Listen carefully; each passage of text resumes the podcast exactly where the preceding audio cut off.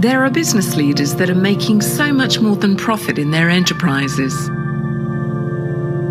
They're elevating their businesses, teams, and themselves to add more value. And so can you. Welcome to the Chris Cooper Business Elevation Show with host Chris Cooper.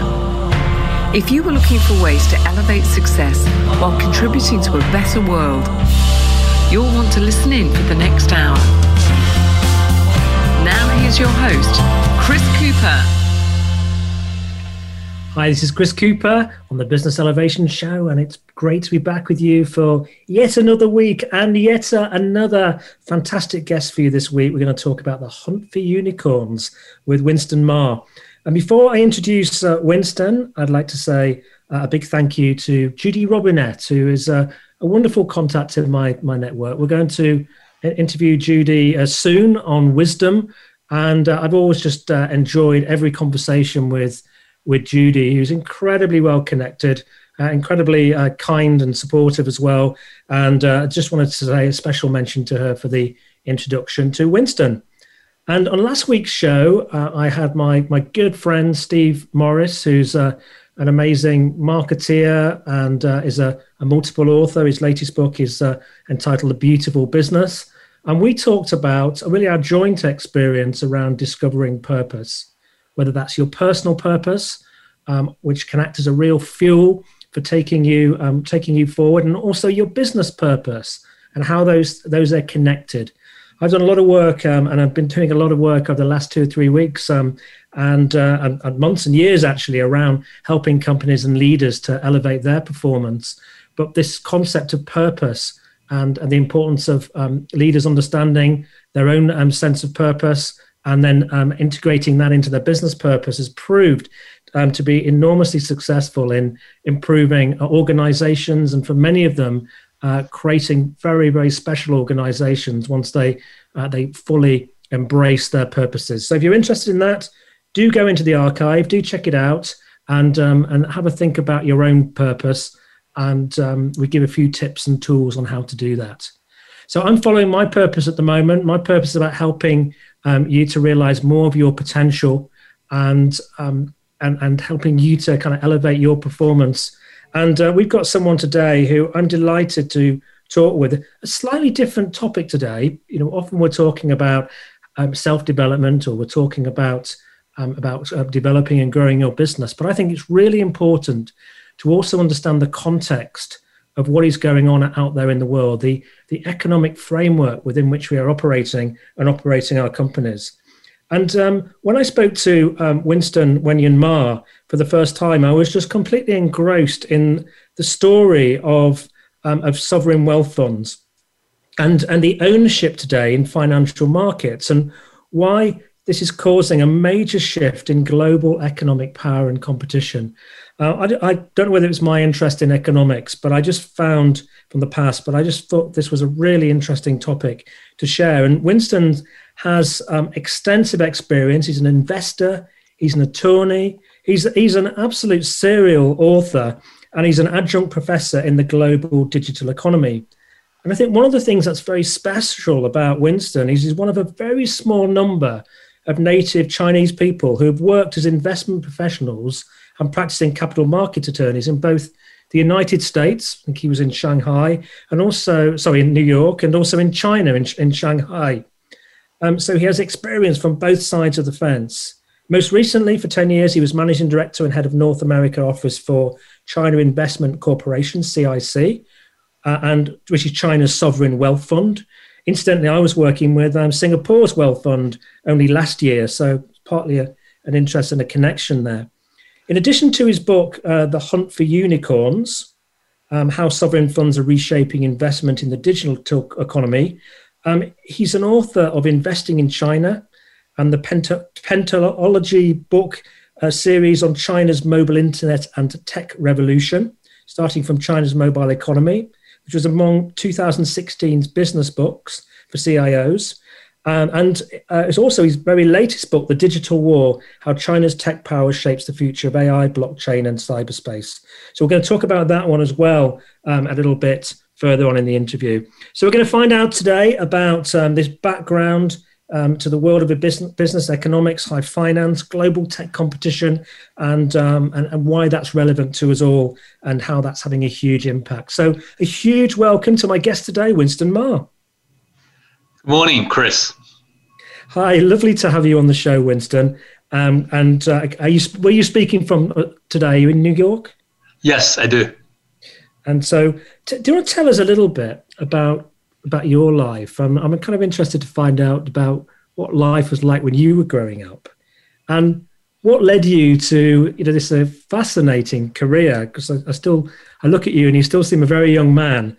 Um, in um, in you know as both an investor and also as an attorney and and this serial entrepreneur. We'll talk more of the books in a moment, but you know, what was life like growing up for you? What inspired you to do all of this? Thank you, thank you, Chris. Mm. thank you, Chris. You know, especially for the part that I look young. Um, I certainly, you know, uh, grew up in China. I was native of Suzhou City, which is half an hour away from Shanghai by high-speed train at this moment. And I went to college in Shanghai, Fudan University, where I started actually as a undergrad in material science, basically semiconductor physics. Now, about the time to graduate, China and the US had its earlier tech war in 1994 when the US and China had lots of disputes about software protection and I thought I would become the first generation tech lawyer in China. So therefore, for graduate studies, I went into Fudan Law School. 1997, I graduated and I received scholarship from NYU Law School, New York University. So I got the chance to come to the States. Now, what's interesting is New York is the center of the capital markets, right? So. I, I became a securities lawyer in New York after I passed the bar. And during the last tech boom, I went back into school. I went into University of Michigan B School for my MBA. And after that, I joined the Wall Street. Uh, I started with JP Morgan, New York, uh, for capital markets. And 2017, I was hired by Barclays Capital in New York to start the UK bank's US equity business. And in 2007, my friend, if you recall, two things happened, right? One, the financial crisis kicked in. And the second, CIC, China Investment Corporation, you know, the new sovereign wealth fund of China was set up. And I got the chance to join CIC at its inception to work on global investments by managing a portion of the country's foreign reserve. And that's sort of the journey of, of, of myself starting as a physics student, becoming a lawyer, then investment banker, and then find my uh, find a place to put all the experience together at a sovereign investor, CIC. And recently, until recently, after 10 years of CIC, I moved back to New York and started a new chapter for me. It's strange how some, you know, some of that different experience suddenly you get to a point in life and it all comes together, it merges. That's right, Chris.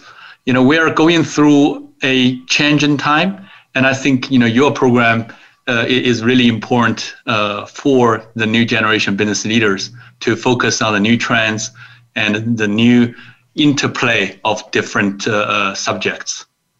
Yeah. Were, you, were your family were they from a sort of financial, technical, you know, banking, uh, investment kind of background, or or did you uh, break the mold? No, not, not, not really, Chris. Actually, I represented I, I represented the generation of Chinese students that came to the States for graduate studies and then entered into the new finance world or other other new world through cross-border education and i think that that was a really a beautiful time you know uh, where where you see a free flow of people ideas, capital. Um, so for someone uh, with, with my China origin, I also got the U.S. education, U.S. experience, and then eventually uh, work for the countries, my own country's uh, government fund. Uh, that that was a great story of globalization, Chris. Yeah, yeah. What, what did you notice? I mean, what have you noticed of the differences in the way China and the U.S. do business?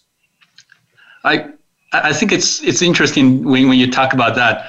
Uh, on one hand, the U.S. and China are very similar. That in, in that you know startup founders are always hardworking, right? Uh, big visions.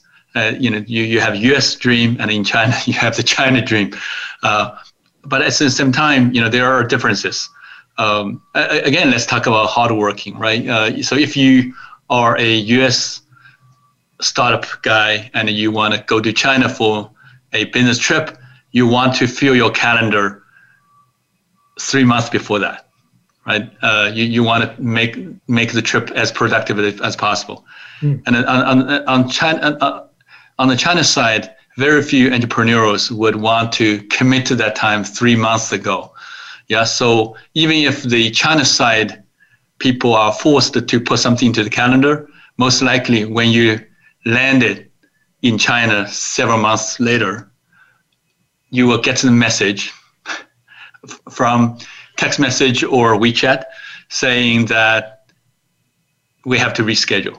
And it will be rescheduled to another day or several hours later or, or, or, or just uh, changing a meeting into a dinner, but they most likely it will be changed. Uh, however, when it's changed, you know, on your way from the airport to the uh, to your hotel, uh, you can be sure that the Chinese side will be punctual for the changed meeting. I, I think this is a huge difference in the uh, uh working culture between China and the U.S. And you could could say it's between China and the West. So you have to be have to be prepared to uh, suspend any frustration and uh, and just know and appreciate it's part of the culture. So maybe expect it. That, that's right, Chris. Yeah, you have to be very nimble and uh, dynamic. And what does your work entail right now? Because I know you, you became this um, managing director and head of North America's office for CIC, and um, you know today you seem to be writing a lot and you're teaching. And what is what do you what's a typical typical day a week for Winston Ma these days? Great question. You know, a lot of times I'm quoted in the media as the adjunct professor at NYU Law School. And certainly I'm working on new investment platforms myself. Uh, so soon, you know, I will carry the title of some investment fund. But the best title I want to say is the author of The Hunt for Unicorns, because I just think it's an interesting title. and we should, um, yeah. I, I mean, I, I, think I think it's a fascinating title. Tell us what the title means. What, why, why the hunt for unicorns? Yeah. First, what is unicorn? Right.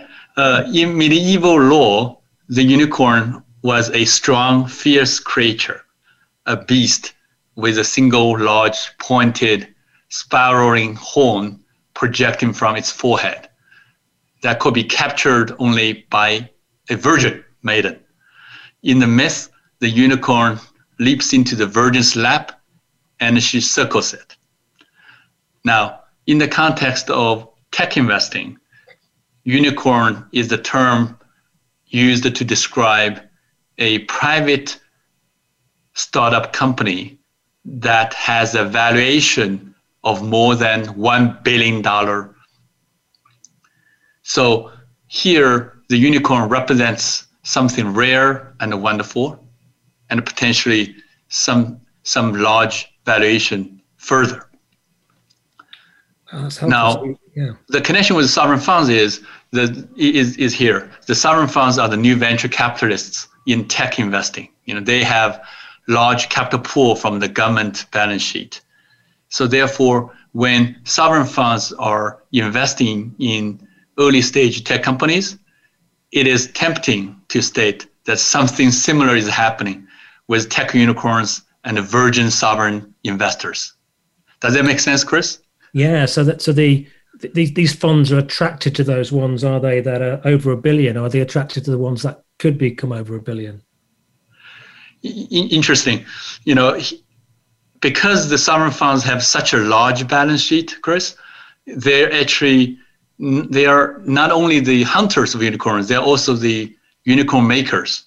You know, because if they put, let's say, 100 million dollar equity check in a startup company, which is much larger than a typical VC fund, then it's more likely that the the startup will become a unicorn, i.e., a private company with valuation of more than one billion dollar, right? Yeah.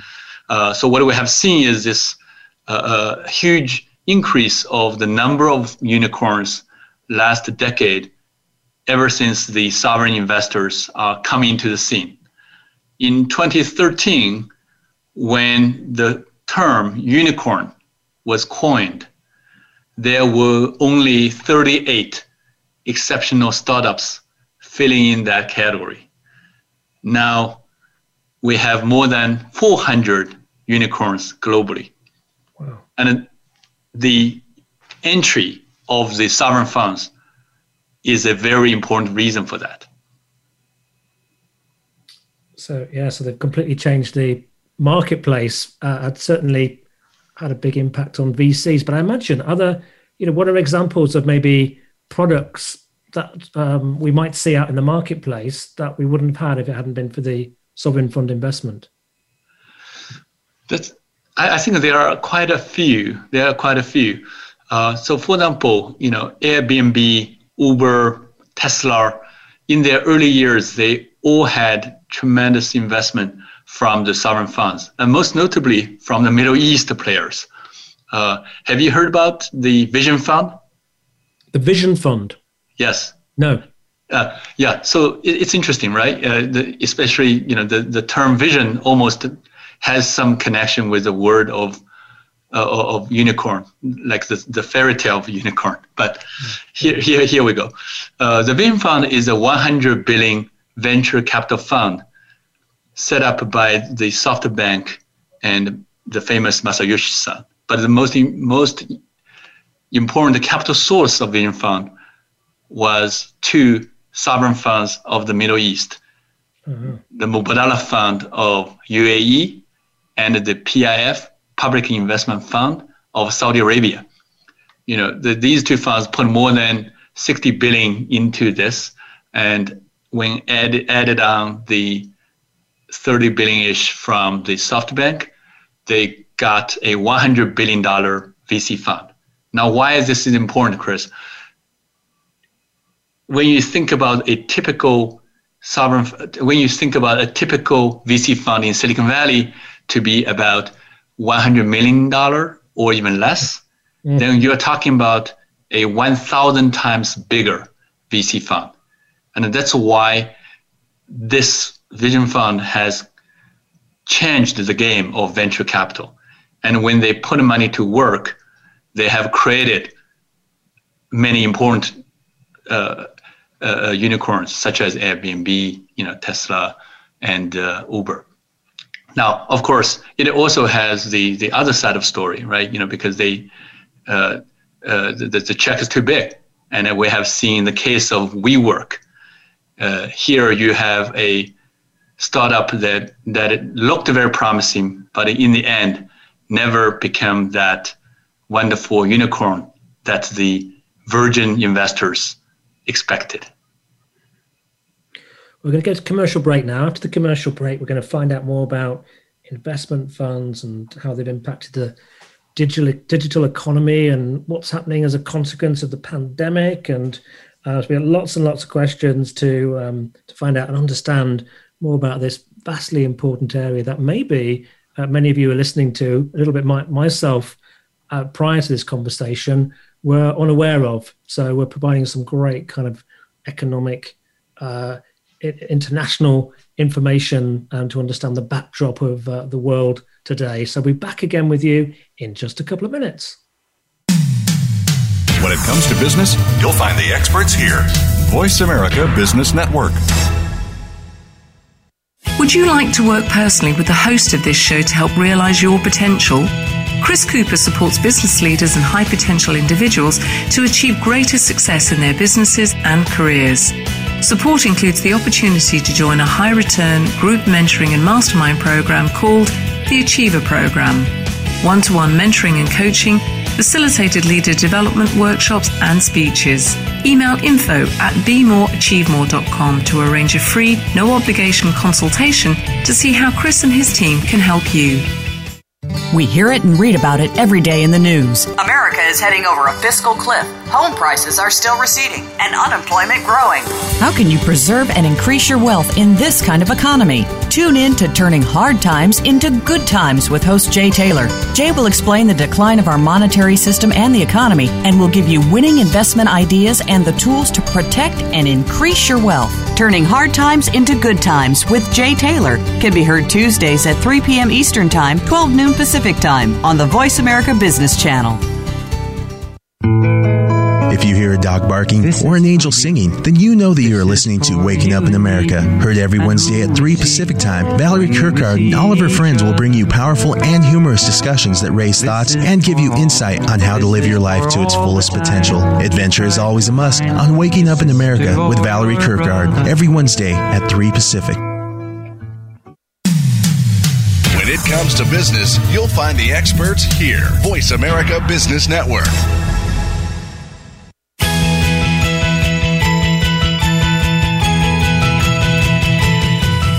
You are tuned into the Business Elevation Show with your host, Chris Cooper.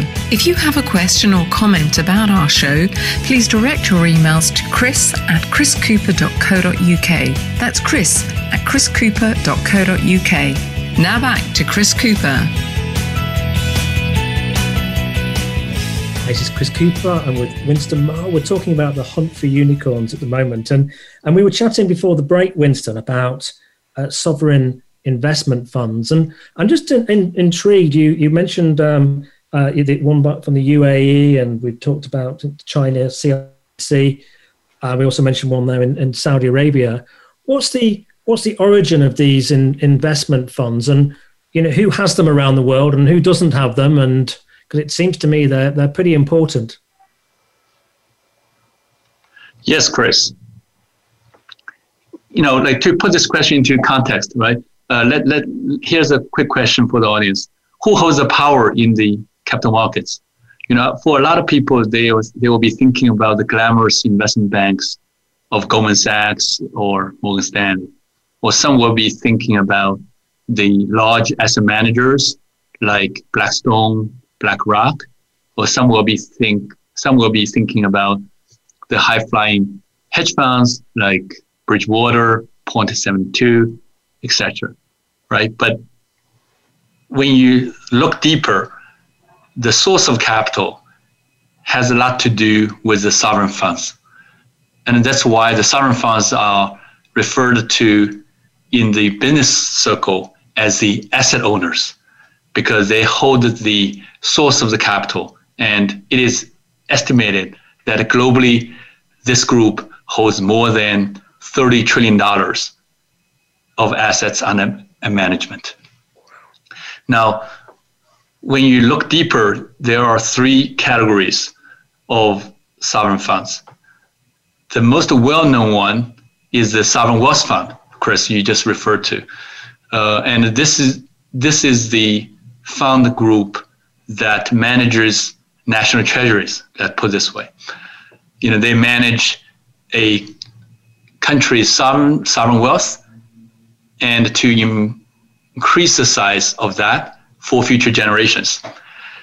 The best examples are the oil companies, or are the oil countries. Uh, most obviously, the Middle East. You have Kuwait, Qatar, Saudi, and um, Mubadala of UAE. You know, these are all oil money-based sovereign funds. And you, you can also put uh, Norwegian sovereign fund into this oil fund category. But you know there are also countries that have wealth from import export, right? So this is more like China and the Eastern Asian countries like Singapore. So this is a sovereign wealth fund. And then another group of sovereign investment fund is the public pension. You know, the the public pension that manages people's pension money, and the the country takes the liability for that, right? And the third category is the investment arm of the central banks. For every country of the world, the central banks manage the country's foreign reserve, and they have to manage their money by investing somewhere. Uh, now, if you look at the China case, it's interesting that China has all three category funds. Uh, CIC I used to work in uh, was a sovereign wealth fund. And China also has a social security fund, which manages money for people's future pension. And the third is the investment arm of the central bank, known as SAFE, S-A-F-E, State Administration of Foreign Exchange. They also invest foreign reserve in global markets. Now, because they serve central banking purposes, a lot of their money was in US government bonds. In fact, the SAFE holds more than 1 trillion US treasury bonds. So when you look at SAFE's treasury bond holding plus global investments, it can easily become the number one biggest sovereign fund in the world. And to put this into context, Chris, it's, it's very interesting when you look think about all the countries I mentioned. These are a lot of these funds are coming from the emerging markets. So therefore, when you think about the rise of the sovereign funds, it is also the rise of the emerging market investment power. For the first time, they are in the same playground with the OECD financial institutions. I think this is the important geopolitical context of the rise of sovereign investment funds. so the power around the, the world is changing. Those countries we thought were emerging in the West uh, may become dominant as a consequence of this. Yes. Yeah. Can you imagine? Like China actually is the creditor of the U.S. Yeah. As well as well as creditor as well as competitor. That that's totally true. That's totally true. And and it, as we look forward, right, we will find uh, more and more countries, just like China, will be using sovereign funds as a policy tool, right, as an investment tool to play important roles in the cap- global capital markets. So, have some countries? I mean, I'm thinking I'm, I'm in the UK at the moment. Have some countries kind of missed the boat with this because um, not every country has developed these investment funds, and they've it, it it's as I understand it. Um, mm-hmm. Please correct me if I'm wrong. It's kind of it's kind of the you know the difference between um, maybe you know the, the, money raised from between GDP and GNP or something. Um, it's it's it's that that money is then invested rather than get, maybe going back in terms of tax cuts or something um, to the people. It's then invested into companies and grows. Um, but but some yep. some nations haven't done this, have they? They've taken a different approach. You're, you're absolutely right, Chris. Actually, you know, UK is the uh, best example, right? You know, UK also got oil money, but uh, instead of, you know, decades ago, instead of setting up a, a sovereign fund, it chose to uh, cut tax, right? And probably uh, led led to the uh, boom of the UK real estate sector. Uh, makes your house more valuable, Chris. Uh, but this is just you know one one example, one example. Uh, but you know to put this into into context, you know this can answer your question better. You know the it, it's helpful to think about the sovereign funds community as a village, a, a village of different sovereign funds. Yeah, and here, you know, the the Middle East residents are relatively richer. You know, in average, their funds are bigger. Huh? Uh, and uh, the OECD countries, you know, especially let's say North American, North American region, um, they are mostly pension funds. You know, they have very few sovereign funds. They have very few sovereign wealth funds, right? There's, their sovereign funds are the pension funds, and they are t- they are more middle-aged people there, have a longer history. Now the youngest group is from Africa. You know, most of the sovereign wealth funds in Africa were set up after year 2000. Most of them were based on oil money, but of course, you know, smaller in size comparing to the Middle East rich countries. And, and this, this, this, this community is still growing. You know, as we speak, there are more countries are thinking of setting up sovereign funds. And uh, in the case of Indonesia, they're having a sovereign fund being set up right now.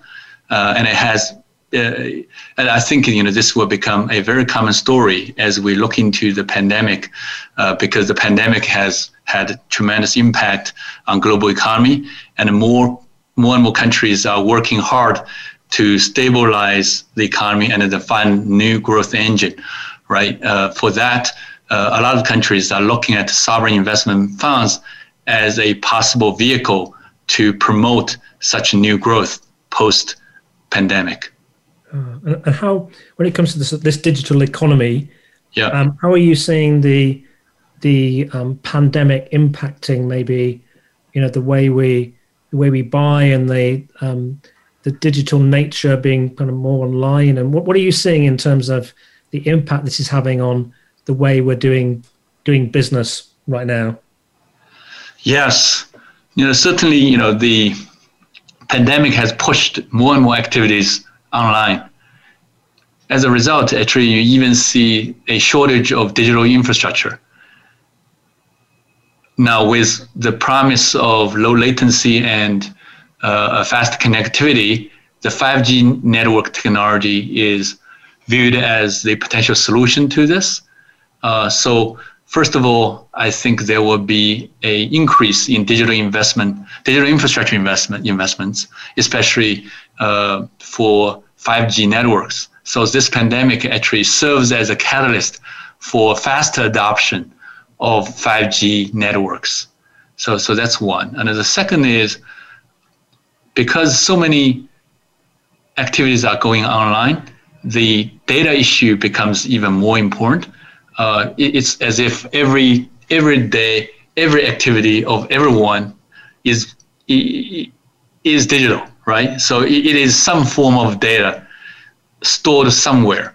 So I think the pandemic actually exacerbated the, the issue of personal data privacy, and it also will become a catalyst for data regulation accelerating. Yeah, because we've seen we've seen more fraud and things like that online as a consequence too, haven't we? That's right. So yeah, criminals using that as a as a means to um, as a means to uh, benefit.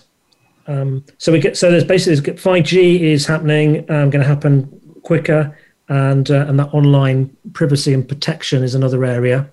Yep. Yeah. Yeah, and you see the sovereign funds are also taking taking uh, more actions in infrastructure investments, uh, especially in digital infrastructure, Chris.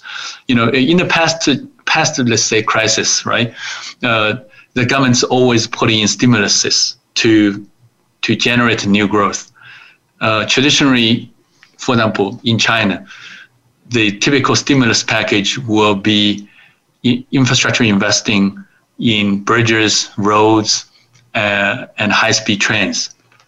And sure, you know these generate GDP and generate jobs and also generate growth, right? Yeah, during a, a crisis.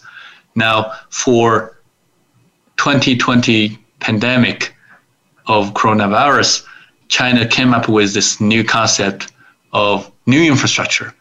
Uh, under under this initiative, the stimulus money will be more directed to new digital infrastructure investing, such as cloud, such as um, yeah, as we see, you know, more companies are um, moving their IT into cloud, right? And, and and the data centers, you know, since there's a jump of data usage, um, and also uh, data market, you know, since since there will be uh, more uh, flow of, of data within the industries. So this is what China is focusing on, uh, referred to as the new infrastructure initiative. And I and I can see that more countries will go in that direction. You know, going forward, when they go for stimulus package in crisis, the focus will be more on digital infrastructure than the traditional industry. Yeah, I'm interested in some of those businesses you mentioned earlier. You mentioned Airbnb, Tesla. Yeah. Um, you know, Airbnb. I don't think they've got great demand, certainly not in this country at the moment for for Airbnb. So that's one where you know the, the pandemic's definitely impacted. I know the sale of cars isn't great at the moment, but on the other side of it, electric electric vehicles yes. is certainly a big kind of moving trend, isn't it? Um, are, are, these sovereign funds involved in things like the sort of space race? You know, they've got um, we've got Amazon's um, Bezos and also uh, Elon Musk at the moment yep. investing huge sums in uh, in that technology. Oh, that's a, that's a great question, um, uh, Chris. You know, the, the the sovereign funds have become more sophisticated, and they are also investing in more real technology than just pure business model innovation. So in the early years, right, we, we see most of the, the, the VC money as well as the sovereign investors got into the business models. Airbnb, you know, the Uber, right? These are the representative of those companies. You know, they, they, they use internet as a platform and they quickly uh, gather user traffic, which also leads to very quick valuation jump. Uh, but in recent years, more and more sovereign investors are focusing on critical harder technologies, uh, technologies that are changing right the existing business or changing the existing applications versus mobile internet, which basically just provides the connectivity of the users. Uh, so, so in, you know, in, in the examples you you just mentioned, relating to electric cars, uh, sovereign funds also have uh, made investments into that. You know, Mubadala was, it, it, again is an investor in Waymo. You know, the uh, autonomous car driving unit of Google, yep. and uh, in China, Neo NIO, Nasdaq listed Nasdaq listed electric car maker uh, was backed by many sovereign funds, including Singapore's Temasek, right? Uh, so going forward, you you will you will you will, you will find that the sovereign investors will be very active investors in every latest innovation because I think they have developed their in-house team to cover the digital economy as comfortably as 10, 20 years ago when they started to buying real estate and, and infrastructure assets directly. Fantastic. Well, on, on that point, we're going to go to commercial break.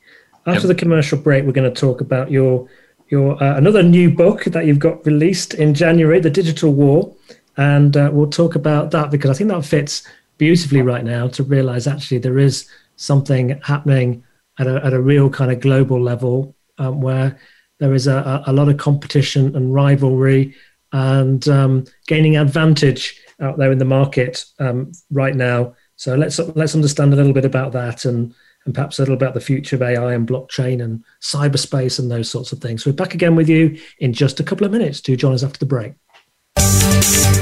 From the boardroom to you, Voice America Business Network. Would you like to work personally with the host of this show to help realize your potential? Chris Cooper supports business leaders and high potential individuals to achieve greater success in their businesses and careers. Support includes the opportunity to join a high return group mentoring and mastermind program called the Achiever Program. One to one mentoring and coaching facilitated leader development workshops and speeches. Email info at bemoreachievemore.com to arrange a free, no obligation consultation to see how Chris and his team can help you. Have you become a member yet? Sign up now to become a member of Voice America. It's always free and easy. Plus, you get to take advantage of some great member benefits. Get unlimited access to millions of hours of on demand content across all of our channels. Keep track of your favorite episodes, shows, and hosts in your own customizable library. Find out what shows you might be interested in based on your favorites. Plus, you get insider access with our newsletter. Membership gives you more. Sign up at voiceamerica.com and click register at the top right. From the boardroom to you, Voice America Business Network.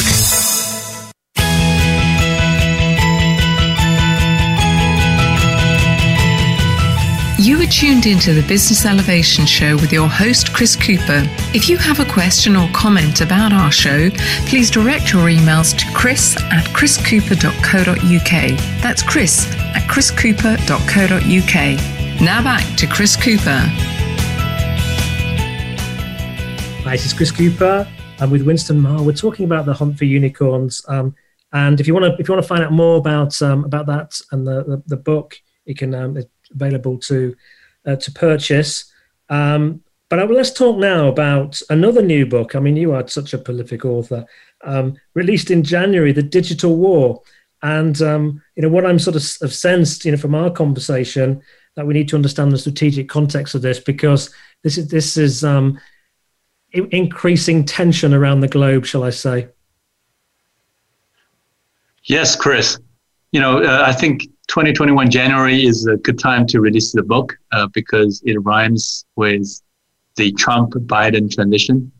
You know, a lot of time people say Trump started the digital war with China, but in my mind, actually, it started a bit earlier. Um, for that, let's recall in May 2017, there was a historical match between AI algorithm and human player of the Go chess you know, the traditional chess game in China. Yeah. Uh, you know, the, the China side was the best human player in the world, and the the, the US side was the AI algorithm, AI enabled computer program designed by Google's DeepMind lab, which is called AlphaGo. And that showdown was ripe with suspense and symbolism, right? You know, human versus machine, intuition versus algorithm, tradition versus modern. But above all, you can say it looks like China versus the US. Now, the AI machine in that game beat the best human player in a straight 3 to 0 win. And perhaps it was a coincidence of timing, Chris. Soon after that, within a few months, China released an AI development plan, which calls China's AI to be the world's quote unquote undisputed leader by 2030, just 10 years from now. So, what do we see, Chris, is in recent years, Chinese tech companies have proven their mettle by catching up to global rivals in the smartphone and the fourth generation technology. Now, in 2021, in the age of 5G, China's innovation ecosystem is one of the most interesting innovation hub in the world, just like Silicon Valley. So this is a closer match now than the Go chess game between best human player and Google's AlphaGo four years ago, right? So this is real competition, and this is the real digital war, and the strategic context of my new book, Chris. Ah, and, and this um, this was, I mean, I'm, I'm when I'm thinking about this this. I hadn't um, I hadn't thought about the significance of that. I remember that happening. Um, yeah. One of the things that triggered my mind was this um, this um, issue between China and the US around Huawei. Mm-hmm. Yes. Uh, that highlighted to me that there was uh, there was tension was building. Right. You know, Huawei is a very important case study of that uh, because it relates to the, uh, the, the the 5G network. You know, the backbone of future digital economy. Uh, but I, in, you know, in the in, in my book, I choose AI, blockchain, and cyberspace because 5G is enabler of all three. Um, so, first of AI, you know, we already talked about the AI race between China and the U.S. because you know it's already part of the national plan, right? And uh, the blockchain is also a very interesting aspect to this. Uh, for example, you know, uh, during the pandemic, people have used Zoom a lot Uh, but they they probably missed you know since last April, right? People use the Zoom a lot, so people talk about Zoom. However, last April, people probably missed that China's central bank actually unveiled to the public its new digital currency. You know, that is the world's first central bank digital currency, known as the DCEP, Digital Currency Electronic Payment. So this has become the front run of China's blockchain play. Going forward, you know, we will we will also find many Chinese companies will become blockchain companies. For example, Alibaba's Ant Group, also known as Ant Financial, claims to have the most blockchain patent applications in the world. So this is also an area that we keep should keep an eye on. And I also use the term cyberspace there because in in, in the general digital world, China is having more and more influence through the Digital Silk Road Initiative, right? Which is the which is about the connectivity between China and the emerging markets. Uh, globally, you know, uh, as we talk about hyper-connected society, Chris, in, in UK or in, in China or in the US, uh, actually globally there are still 3 billion people without the basic internet connectivities. Mm. So for the digital Silk Road to, to reach emerging markets with collaboration on digital infrastructure project, projects, uh, China is uh, taking on uh, very important projects for the world but at the same time is also taking on uh, a lot of uh, soft power by connecting China with the emerging markets. So that's why I, I, I use the title "Future of AI, Blockchain, and the Cyberspace." Should we be should we be nervous about all of this? I mean, will these this this tension ultimately lead to a very positive future, or are there other risks? I think it's very mixed, Chris you know, on one hand, right, uh, the global tension actually makes more and more governments more conscious about investing in the tech sector. So we see in many countries the sovereign funds again, you know, back to the sovereign funds guys. Uh, a lot of the sovereign funds are used as a policy tool to invest in domestic digital infrastructure and invest in domestic innovation ecosystem Uh, again, let's just use Mubadala as an example, right? Uh, it is in the desert of Middle East, but it wants to be the innovation center of the Middle East. So what the sovereign fund has been doing is to finance a local development park in Abu Dhabi called Hub 71 AD. And at the same time, it sets up two funds to specifically finance startups in the region. So these are very positive things that we see uh, coming from this tech competition, if you will. Uh, I think tech competition is a more neutral word, right? Uh, but at the same time, uh, you see many areas things are really developing in the context of digital war. Um, Huawei example, right? Uh, Huawei has been the number one player in the 5G networks followed by the Euro- European companies Ericsson and Nokia. And actually, US has no national champion for 5G. So what the what the US is talking about is to set up some sovereign funds on 5G, specifically to finance research and development of 5G technologies that can be an alternative to the Huawei technology. The flip side is the first, first side is the semiconductor, right? China sets up a semiconductor fund to try to be self-reliant from the U.S. So, so this digital war is really happening, Chris. It's hitting in comparing with Intel, is it? You're, you're right. You're right. You know, and here, you know, it's not only about uh, competition for revenues or market share, right? It, it may actually lead to different technology standards, leading to very fractured internet imagine if you have your version of 5G network, I have a Huawei one, or if uh, uh, someone has uh, uh, has an Intel chip and then someone has a smartphone powered by Chinese chip, uh, they may have to change smartphone when they travel, and they and when they go to internet in different regions, and they see very different internet You know, this is a worry that we have to look at. I, I guess unless we, we we created a situation where we we were we were governed globally and yep. uh, resources were allocated equally uh, yep. and fairness kind of prevailed. I guess there's a risk with something like 5G technology whereby if um, you know, for example, you know the United States owned uh, the Chinese infrastructure, or the Chinese owned the United States infrastructure. That if there was a tension, one could potentially switch the technology off and impact the whole functioning of a country. That's right, Chris. You know, maybe uh, after the podcast, you can also think about a, uh, a thriller movie for that. Uh, but you know, it's completely, it's not completely a fiction, right? Uh, you, you, know, the cybersecurity is such an important issue when everything is going digital. Mm. Yes. So, so if you had a if you had a crystal ball, um, mm. What what important trends around the global digital economy? We've talked about five G. Actually, are there any other trends that we need to be aware of in the next ten years? You talked about, talked about activities online. Anything else? I see. Yeah, I, w- I would say uh, three main trends to expect in this coming decade. Uh, first, obviously, is that we will go more digital. You know, the pandemic has changed people's behavior. Uh, everything is going digital, and I, I think there's no point of return.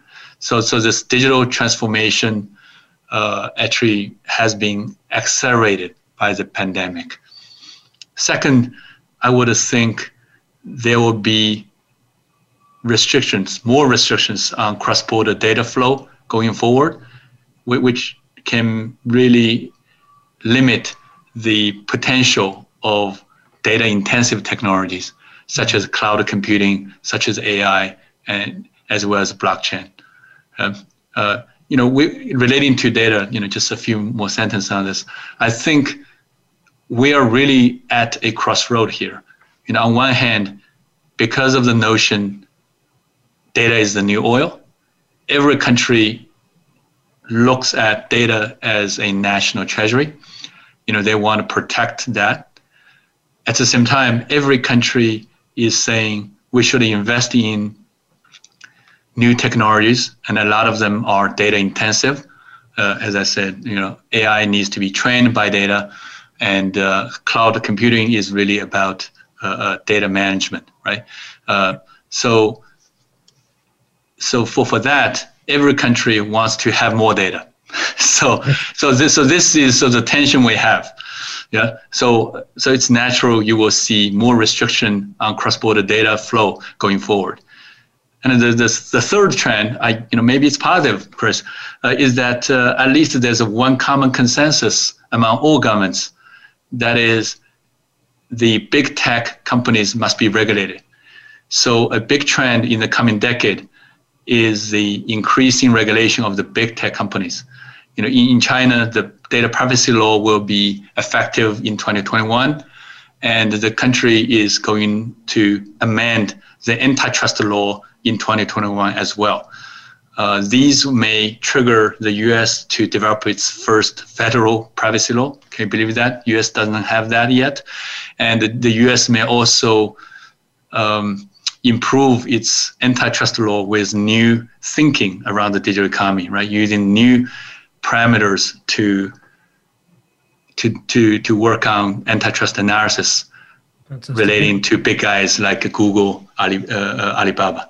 Excellent. Winston, it's been an absolute pleasure talking to you. I've absolutely loved this conversation. It's been really, really interesting. Very quickly, a quick final message you'd like to leave us with. Yeah, no, I, I, I think um, we, we are really going to a digital world.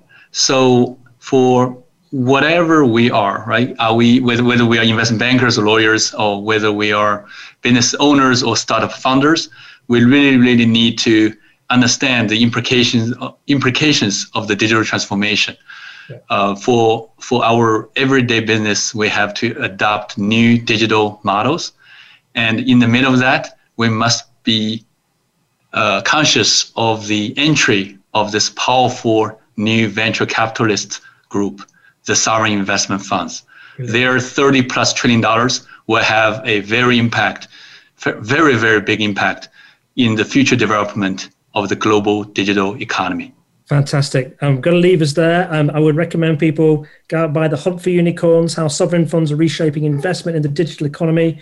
And also, there's this fantastic book, The Digital War. Um, this Winston Wenyan Ma. Um, lovely to um, talk to you today. On next week's show, we've got um, Glenn Meir. We're talking about discovering agreement in disagreeable times. Glenn's also a real high end, top end attorney uh, and um, from uh, GT Law. Um, but he's going to share with us how to deal with uh, conflict and trying to avoid um, conflict turning turning nasty and how to manage that more effectively. Uh, once again, a huge huge thank you to Winston Ma, and we look forward to speaking to you again next week. Any questions or comments? Um, come to me at chris at chriscooper.co.uk. Uh, you can also, um, if you have any messages for Winston, uh, send them to me or Winston. Do you want anyone to contact you in any way? Yep. Feel free to find me on LinkedIn. Great. Find Winston on LinkedIn. Any trouble with that, just get in touch with chris at chriscooper.co.uk and I'll be delighted to help. So you take care and um, have a good week.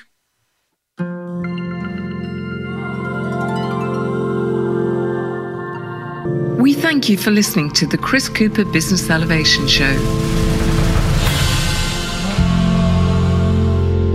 Please join your host, Chris Cooper, again next Friday at 8 a.m. US Pacific Time on the Voice America Business Channel. Be more, achieve more.